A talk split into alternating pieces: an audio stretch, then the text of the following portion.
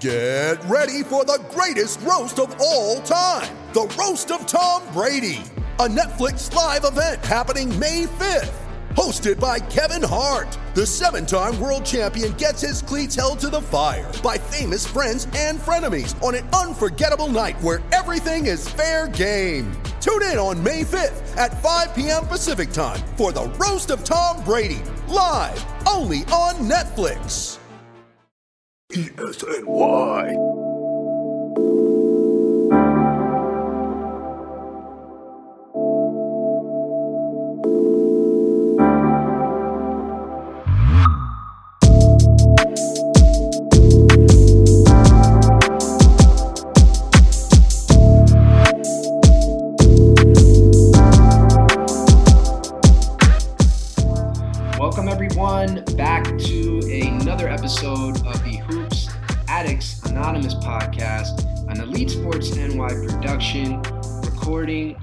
Evening, early afternoon of uh, Tuesday, January 12th. It's five o'clock. Rolling as always with my co-host Chip Murphy. Chip, what's going on, man? How you doing? I'm doing good, man. Looking at this Sean Marks statement on the Kyrie Irving saga. Pretty wild. Yes, yes. Uh, the saga that continues uh, for sure. Um, the Nets and, and Knicks actually play on Wednesday night. Uh, we are very pumped to have a very special guest on the podcast. Right now, the Knicks sit at five and six. Uh, if we're being honest, probably playing above preseason expectations at this point. The offense has been really rough, uh, an eyesore in some games. Defense has been pretty good for the most part. Mixed bag when it comes to player development.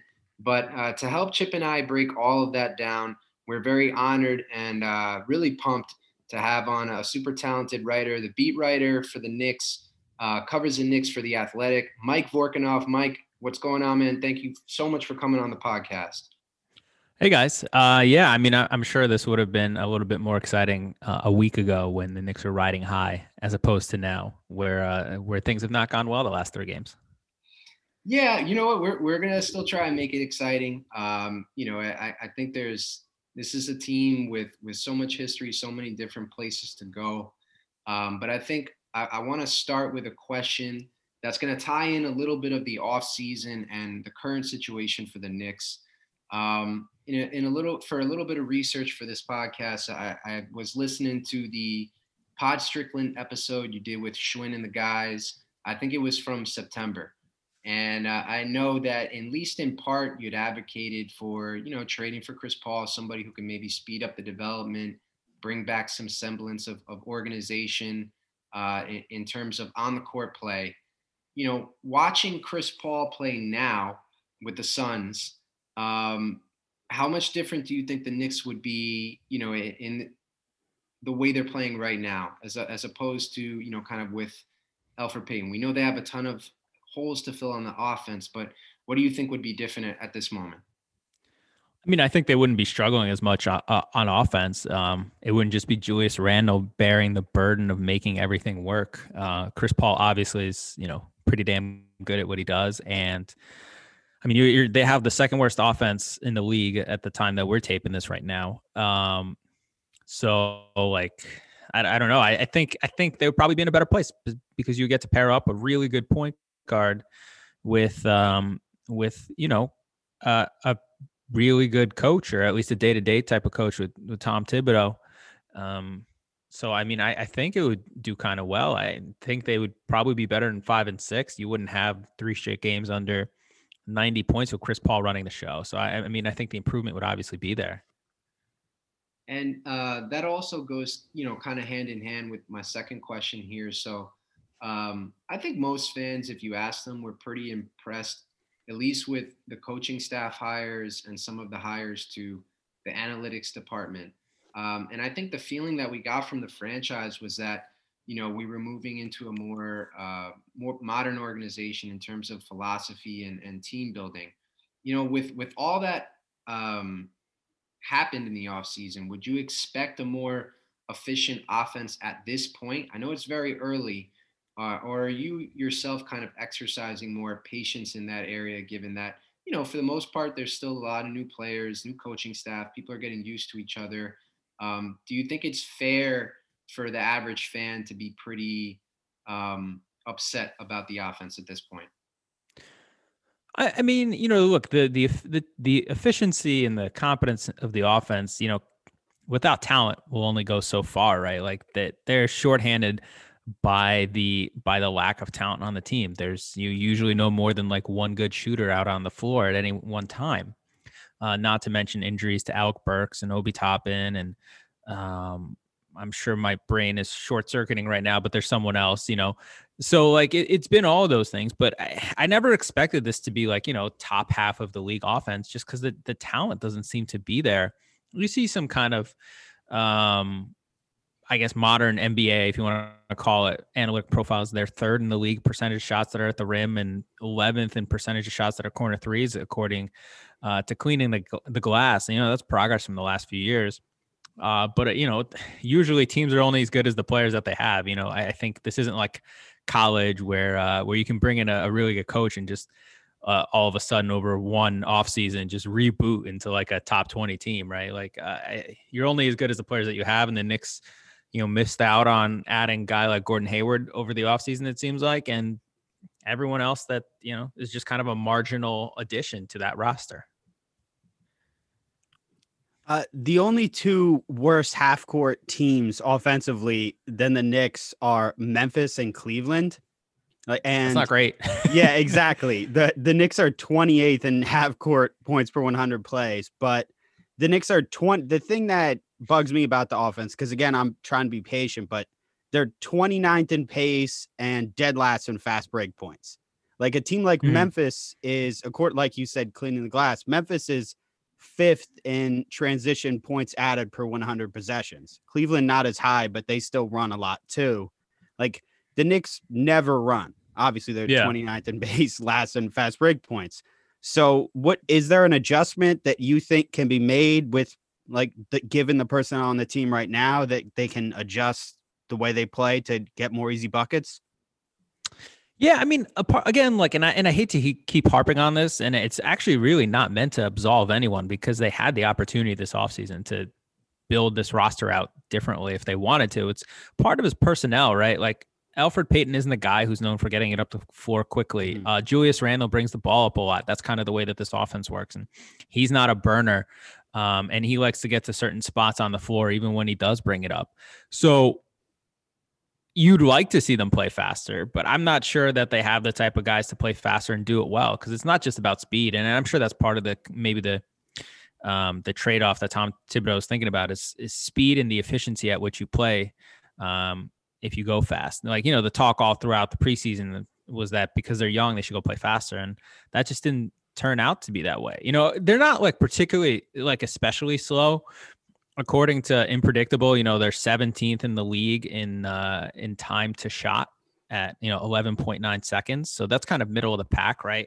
I, I, think it's worth looking at that as much as it is about pace because pace can be deceiving sometimes. That's you know pace is is reflective of how both teams played in a game and 10 and 10 games into this or 11 games into the season, right? Like that's weighted significantly by the teams that are playing. But it's you know it's not like they're going to burn it up, but um, all of it to me just goes back to how they built this team out in the offseason. Uh, they didn't really add a lot of help. They didn't add a lot of players who would make them better this season. And now we're kind of seeing the limitations of that.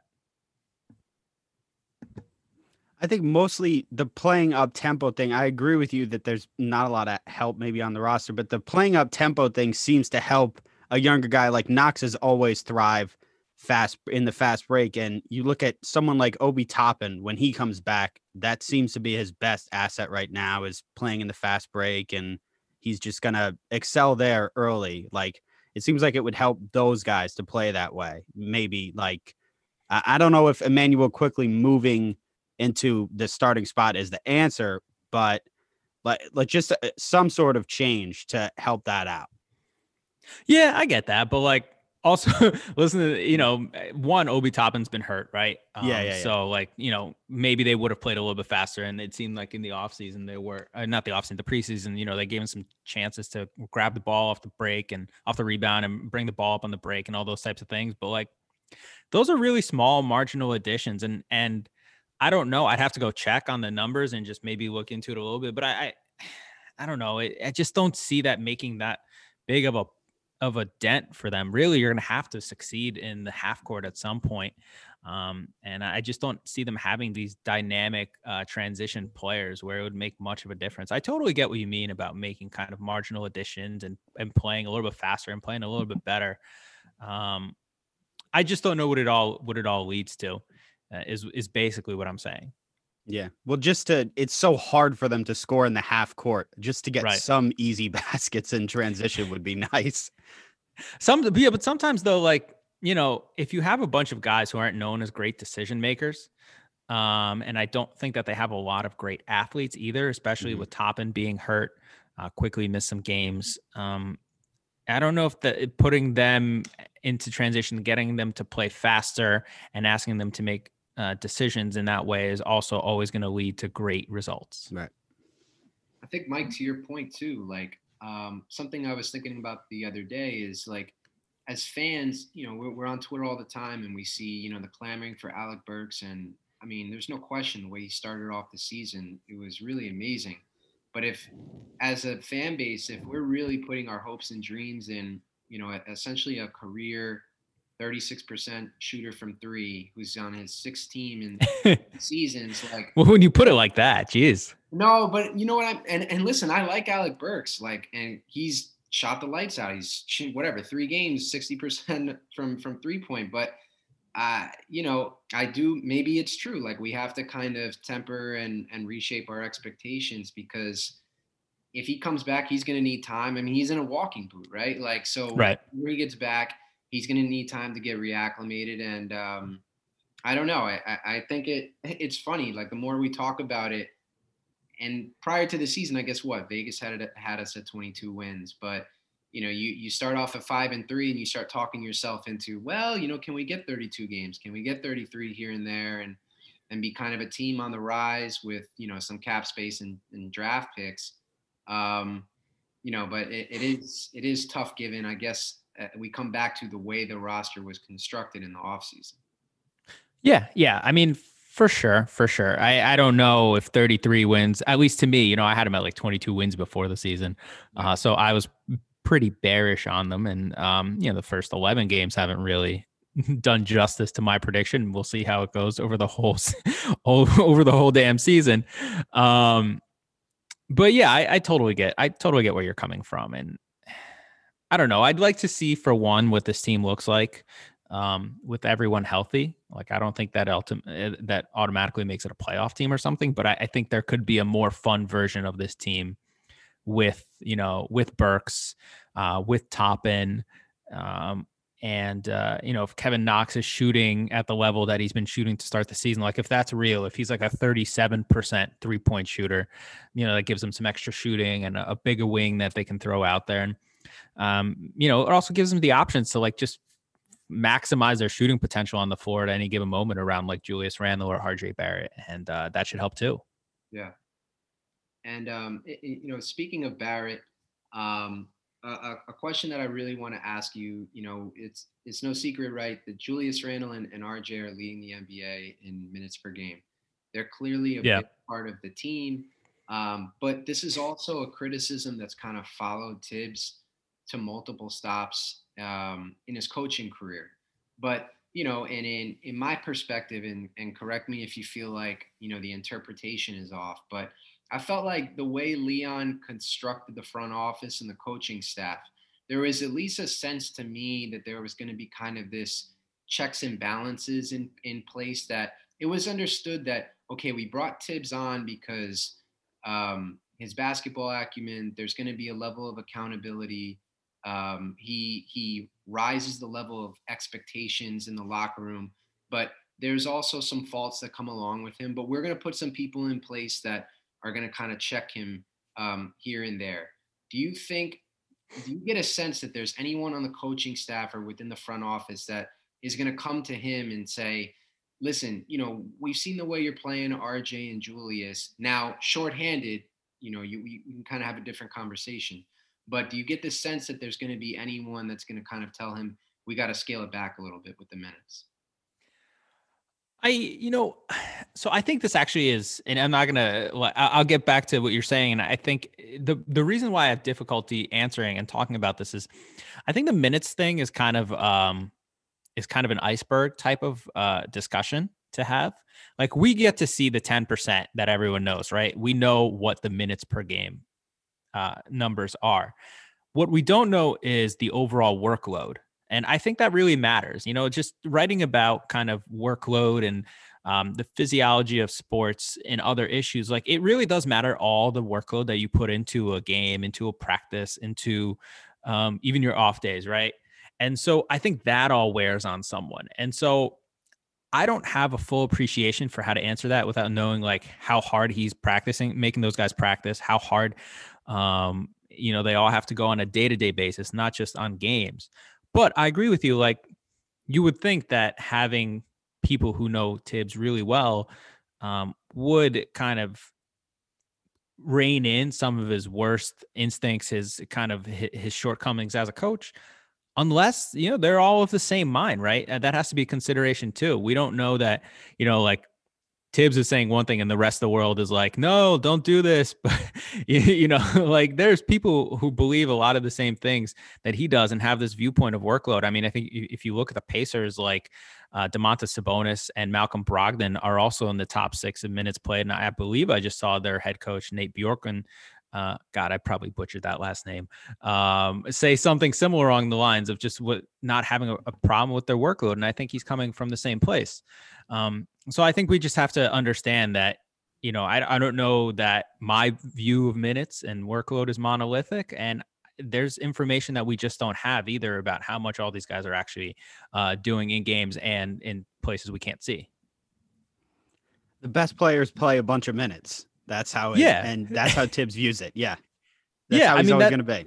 Yeah, I mean, I think when he got hired, he was like, uh, you know, I played Jimmy Butler 40 minutes a game because like you know, he was guarding LeBron and LeBron played 40 minutes a mm-hmm. game. Okay. I, you know, there's some obvious logical shortcomings in that type of philosophy about how you play your players. But if he's also like making Julius Randle really not practice in between games, then it's, it's, you know, there's some, um, you know, there's, there's kind of some context there that's necessary. And, uh, yeah, I mean, it's an overall workload issue. And that's why I kind of struggle writing about this. It's, it's just there's so much we don't know. And it's not like if I go to Tom in the next, you know, press conference, I'm like, Tom, so like how hard are you really working these guys? Like, is Julius actually practicing that much or just have days off between games? He's like, well, here, let me lay it out. Here's my book. Here's my notebook. Here's our red line numbers from our sports science staff. Um, you know, like I, I don't know. We just see the numbers, and I feel like that's just kind of the you know the tip of the iceberg um, in a lot of ways in understanding this. Which is not well, to say it's okay to play guys 40 minutes every night either, but you know there is kind of some moderation involved. Well, Jeff, you said the practices in Minnesota were not as bad as people made them out to be, right? There was an article all about that. Yeah, well, we well we had um, I mean there was uh, that article from Jon Krawczynski, mm-hmm. um, but we also had the chance to, to talk to Kyle Radke. Yeah, um, from from who used to work for USA Today, and and like it was a, I mean, I feel like we got more information about Thibs the person as opposed to how the only thing he did say that I think you know threw us off guard a little bit. Granted, you know during his tenure in Minnesota, they went through a lot of ups and downs, but he did say like at times it was really not fun to be around the team. You know, like when when the team is losing, um, whether it's just Thibs's attitude, his disposition, it was just very difficult to be around them. Um, and the players, you could feel it, you know, just being around the locker room. And I think he even told the story. What did he say? Like, oh, you got Thibs. Like he he he was. Oh yeah. some type yeah. of interview. That uh, Thibs was going to interview. He said Thibs agreed to do an interview with him, and then he found out later that Thibs lied to him and said uh, that he was going to be there that day and that he was flying out that night and he wasn't the going to be there. The PR guy was like, kind of laughed at him, and he was like, "Ah, listen, you got Thibs. Like, you know, happens to everybody, you know." Like, but uh, uh, that's kind of weird. Yeah, I you know, I again, it's um, there were a lot of ups and downs in in Minnesota, but um, I again, I, I guess just the reason I asked that question too is just because the the feeling that you got from the Krawczynski article was that if the kind of the negative perceptions that people have about Thibs's coaching style, if anyone could check that in some way, it was going to be Leon Rose. So I think as we go further into the season, we'll have a bigger sample size. For me, it's going to be really interesting to see because um, you always see him on the court too. It seems like him and Johnnie Bryant are like connected at the hip, like they're they're constantly talking to each other. Um, so I just wonder if, and again, and this kind of goes to your point, Mike. Like we just don't have this information. Um, I just wonder if, as we go further, the conversations that are had um, within the coaching staff, whether it's front office, if people are are deliberately going up to him and saying like, you know, we see this, we we need to do this differently, or is it you know? And Leon kind of said this. I know he hasn't made many public statements, but he did kind of say, coach is going to pick his lineups. He's going to choose how he wants to run this team the way he wants to run this team because I trust him. Yeah, I mean that's the thing. Um, we just we don't know what what Leon Rose is. He's still a blank slate, right? Um, you know, he's spoken once publicly, and there it really didn't get into much detail there about what he thinks and what he believes, and it was really just you know lots of lots of cliches and, and surface skimming. Um, so I can't you know, I I don't know. He might just they might eh, all have the same viewpoint um, on this, and it's really not as much of a an issue as we're all making it out to be. And I think that's going to be interesting is learning over the next year and uh, you know the rest of the season, another another off season and draft, just how Leon uh, views being an executive and just like his principles in that job. Um, another player that I, wanted to touch on again, another thing that's no secret at all is is how much RJ Barrett is struggling shooting the ball right now. Um, you know, I, I know that any type of move within the starting lineup in terms of positioning, there's a lot of dominoes that that fall after that. Um, but do you think? Again, I know we're 11 games in. Do you think that Thibs should consider playing him at a different position other than the two? Uh, there was even talk, you know, in the summer that maybe the four would be considered. You know, it just maybe giving him an advantage to take advantage of of slower forwards and and try and get to the basket that way, get to the line a little bit more. What's kind of your take on that? I mean, part of it is just like his shooting issues. You know, whatever position he plays, he's got to shoot better. Um, he was, I, I, haven't checked the shooting numbers as of this morning yet, but after uh, entering yesterday and after the game he had, I assume they're not great still. Um, so whether you're playing him as the nominal two, the nominal four, like he's just got to shoot better. He's missing open shots. He's airballing open corner threes like he was last night. Um, you know, that's kind of position independent for him. Eh, yeah, you know, it could help him to play, say, like a small ball four, but part of his game right now, and um, one of the ways he's getting to the basket is kind of bullying smaller players. You know, he, he's done that a number of times, whether it's Pat Connaughton or um, Victor Oladipo, and I, I wonder if he'll be able to do that just as well if he's playing, you know, big men and forwards um, more so than he is wings, right? So you have to understand his strengths and his weaknesses, and um, you know, this is probably just a big, like, prolonged slump for him. And at some point, he'll pull out. Like, he's probably not this bad of a shooter, uh, but finding the right position and just the right way to play him, more importantly than just what the position is, is going to be important, and, and that's going to be part of the task at hand for for Tom Thibodeau and that coaching staff, is uh, figuring out how to maximize RJ Barrett and just understanding that these very like steep peaks and valleys uh, are going to be parts of his game, at least as a shooter, just because he's not consistent at this point and he's not a good shooter, and that's that's what happens when you're not a good shooter. Right. Mike, is there anything in particular you noticed with RJ this year different from last year with his struggles? Because it looked like he was on a hot streak at the end of before last year before the season shut down, and now he's just gone ice cold after starting out the season hot with that three or three game. Yeah, I, I mean, like, I think he was shooting pretty well, and it was the final like ten games or so and that's not really a substantive sample size for mm-hmm. shots, especially. Um, that could have just been a hot streak. And, and, the thing I like to say, and, and I and I think is true, is that um, when you're a bad shooter, inconsistency is the norm, right? So you will have periods and games where you shoot well, and then you'll have like these long valleys, like you did when he missed like 21 straight threes earlier in the season. Um, so that should be expected. And so uh, I don't know if like a good shooting streak of three, four games becomes the norm. It should just be maybe more viewed as a mirage. And so until he's able to do that consistently over the course of a season, uh, we can't assume anything else. And so I, you know, the the ability to make shots earlier in the year was probably just making him seem better than he he is uh or is at this point in his career and now that he's like on a really ice cold streak it's making him seem worse uh, over the course of the year, that'll find its level, but that's what you can kind of expect if you're an inconsistent shooter like that. Um, a couple of more uh, before we let you go. You know, we obviously know you're super busy. Uh, in a recent post game interview, well, in recent post game interviews, we've kind of seen Austin Rivers assert himself as a, kind of a vocal leader. You know, someone who's been preaching a lot of patience um, saying that this is not a losing team, that he's been on losing teams. He knows what that looks like, what that sounds like, uh, and that they're going to get better from a defensive and, and offensive end.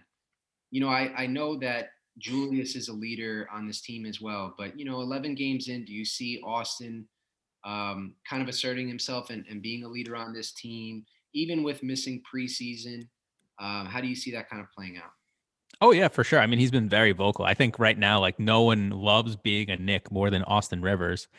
Um, he's you know he talks about wanting to come to New York and building things up again and all that stuff, and he's preaching patience and saying, you know, if you're a Knicks fan, you'll take in five and six, and um, yeah, he's definitely asserting some level of leadership. And I, he's only 28, but like I think he's you know one of the older guys on the team. He might be the old second oldest now, the Taj Gibson uh, has been signed. You, you, you can double check that for me, but like he's a veteran, and sure. on this team, there's not a lot of them. Uh, and uh, yeah, I, I, think he's definitely asserting some some leadership on the team, and and you know, I, I think we it's not like leadership is just unilateral on most NBA teams. Um, I think there's a number of guys who have their voices heard. Bullock and Burks are both older than him. I remember Damn that. It. Bullock. Okay, you got me. You got me. That's I why I said call me out on it. Go ahead.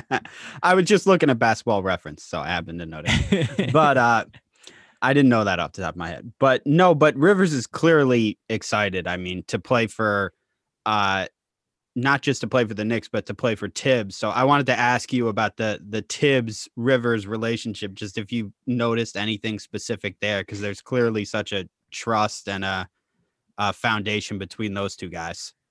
Yeah, and, and, they've known each other for a long time. Like, mm-hmm. um, you know, Thibs and Austin have a relationship that's a little personal and goes back more than a decade. He was an assistant in Boston when you know uh, Doc Rivers was the coach there, and Austin Rivers was coming up to visit as a teenager, right? So they've known each other way before it was player coach, and I think you know that probably builds a base and a relationship for them. And um, no one has been a, a, a louder advocate for Thibs so far, I think, than Austin Rivers has. And so it seems like they have a, a good relationship going. And, um, you know, it's good to have that kind of vocal person in, in the locker room. Uh, although I don't know what in the locker room means anymore because I think yeah. the new NBA COVID protocol said they can't spend more than like 10 minutes together anymore. Um, so like at least have someone on the team who's uh who is there to to shout you out, to promote you externally, and then it seems like uh, buy in on what you're doing internally. And um, you know, another one that I wanted to ask. I know, you know, listening to that that Pod Strickland episode that you'd covered um, Major League Baseball also within your career as as a reporter too. How does covering the Knicks compare to other teams or other sports you've covered in the past? You know, do you feel like you know because the Knicks have such a rabid fan base? Uh, do you feel like you interact now with fans more than you have at, at any other time during your career? Um, Mets fans are pretty rowdy too. Uh, I I gotta say, you know, it's just a it's um. I like covering the Mets, and I, I like um, getting to to just deal with Mets fans too, and um, they were pretty fun. And um, I got to cover them the year they they went to the World Series, and that really just amped things up. So that was that was a lot of fun. Um, I don't know. They're they're they're the same but different. Uh, I would say just in terms of um, the fans and and just uh, the type of people that you get to be lucky to talk to. Uh, in terms of actually covering the sports, it's just vastly different. Just because like there's so many more people on the Mets, you know, on any one baseball team, access is so much different. Um, it's a lot more. F- uh, free form in terms of talking to players, getting to know players than it is an NBA locker room, especially with the Knicks who are, um, you know, everyone knows about Knicks covering the Knicks and the difficulties they're in. Um, so you know, I feel like I got to know people better when I was covering the Mets, but uh, part of that is just kind of the format of this whole thing and covering the league. Uh, but I, I, like both jobs. I, I mean, I love basketball a lot more, so it's been it's been more fun and rewarding in that regard. Chip, um, do you have any uh, other questions for Mike? Uh, just wanted to ask you, Mike, about Mitchell Robinson because he's been amazing this year. And when me and Jeff talked about the season, preseason, uh, we mentioned Mitch as a guy who we were kind of concerned about, given all the reporting before the season and maybe some potential like tension between him and Thibs. Not that that was reported, but we were concerned about that. Uh, all the stuff about him switching agents, all that. So, what's been your impression of Mitch so far in the early season? He's been a lot better. He's been, you know, I I don't think that like hmm, how how do I express it? I don't think that if you read between the tea leaves that um it was unwarranted to have some like skepticism about Mitchell Robinson. You know, the Knicks didn't Tom Thibodeau didn't give him a starting job in the first two preseason games yeah. either. It, it, seemed like he was trying to draw something out of him as well. So uh, it's it, it, seems like they have. You know, he's playing a lot better. His foul rate obviously is down. He played 41 minutes the other night, had two fouls, which like you you couldn't have guessed that before the year, right? Um, so he's definitely improved. I, I think it, you're probably more optimistic about him now. You know, I, I don't know that the numbers are like significantly better, but just being able to do that over a longer period of time for an extra five ten minutes a night, that's pretty big um, especially with the kind of the impact that he has as a player. So I, you know, I think I'm more bullish on him long term now than I was to start the year. Um, I'm curious. I'm curious if he can keep getting better. Right, there's some obvious flashpoints to his game that can improve, namely like the offensive stuff and just doing stuff with the ball and shooting. And like it seems pretty simple, but like he's been talking about it for a while. The Knicks have been talking about it for a while. It just hasn't happened yet. Um, and if he can prove to be a true defensive anchor, like that'll mean a lot for the Knicks too. You know, just getting closer to to being not just a guy who blocks shots, but a guy who can really be the anchor of a defense. Yeah, and the rebounding too. Yeah, yeah. rebounding can be a little better. Yeah. Yeah. That's no, that's a good. And that's important. Like I, you know, I used to think like, ah, oh, rebounding, like who cares? Mm-hmm. Um, but now it's like I forget who said it, and I just ingrained in my head since like defensive rebounding ends possessions, right? Like yeah. you got to rebound well.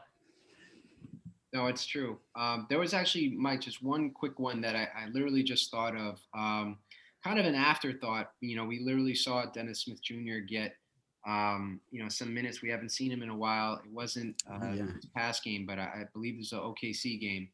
And you know, you, you you follow NBA teams and you know you get the sense that uh, at least last year there were still some people in the front office who were really in Dennis Smith's corner.